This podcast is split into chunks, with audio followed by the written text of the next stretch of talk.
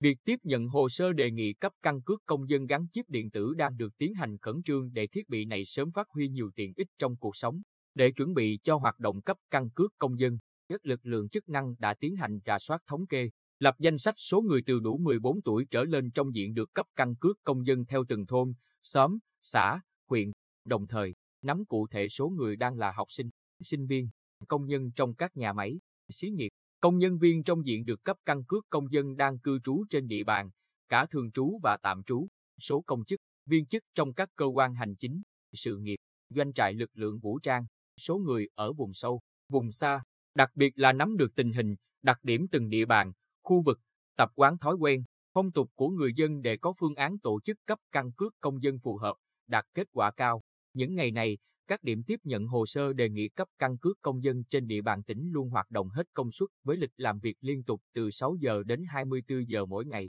Bên cạnh cắm chốt, công an các đơn vị, địa phương đã tổ chức triển khai các tổ công tác lưu động đến tận địa bàn xã, phường, thị trấn, cơ quan, trường học với tinh thần làm hết việc chứ không hết giờ. Đã có nhiều đơn vị, địa phương nỗ lực trong công tác thu nhận hồ sơ căn cước công dân và vượt chỉ tiêu 600 hồ sơ một ngày, như các huyện Tây Sơn, Phú Mỹ, Phù Cát, thành phố Quy Nhơn. Tính đến hết ngày 1 tháng 4, toàn tỉnh đã tiếp nhận 107.722 hồ sơ đề nghị cấp căn cước công dân. Trong đó Phòng Cảnh sát Quản lý Hành chính về Trật tự xã hội Công an tỉnh tiếp nhận 13.571 hồ sơ. Toàn tỉnh đã nhận về 7.730 thẻ căn cước công dân để chuyển trả cho người dân. Trong đó Phòng Cảnh sát Quản lý Hành chính về Trật tự xã hội đã nhận 2.231 thẻ. Theo Thượng tá Huỳnh Thị Bích Liên, Phó trưởng Phòng Cảnh sát Quản lý Hành chính về Trật tự xã hội, để tiếp tục đẩy nhanh tiến độ thực hiện. Công an tỉnh đã chỉ đạo công an các địa phương căn cứ vào tình hình thực tế tổ chức thu nhận hồ sơ cấp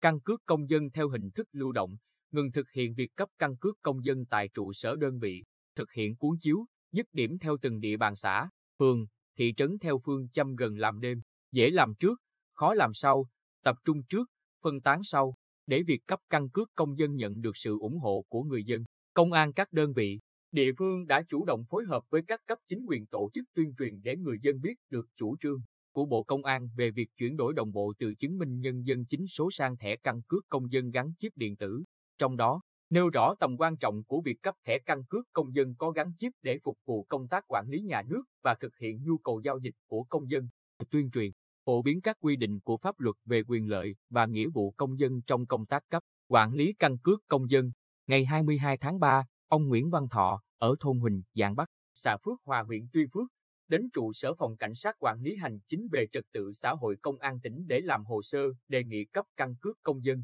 Ngày 2 tháng 4, ông tiếp tục chở vợ tới để làm hồ sơ. Ông Thọ chia sẻ, gia đình tôi đã có thông tin trên cơ sở dữ liệu quốc gia về dân cư nên quá trình làm hồ sơ đề nghị cấp căn cước công dân rất thuận tiện. Tới đây, chiếc ví sẽ nhẹ hơn hẳn, chỉ cần một thẻ căn cước công dân là có thể thực hiện nhiều thủ tục khác nhau. Thượng tá Huỳnh Thị Bích Liên cho hay, thẻ căn cước công dân gắn chip điện tử có độ bảo mật cao, dung lượng lưu trữ lớn, cho phép tích hợp nhiều ứng dụng đi kèm như chữ ký số. Sinh trắc học có thể được sử dụng và kết nối rộng rãi cho các dịch vụ thiết yếu. Khi thẻ căn cước công dân gắn chip điện tử được tích hợp đầy đủ các thông tin, người dân thực hiện các thủ tục hành chính sẽ không phải mang nhiều loại giấy tờ, giao dịch nhanh chóng, thuận tiện, tiết kiệm chi phí, thời gian đi lại. Cùng với đó, các cơ quan quản lý nhà nước cũng sẽ được hưởng nhiều tiện ích từ căn cước công dân. Cụ thể,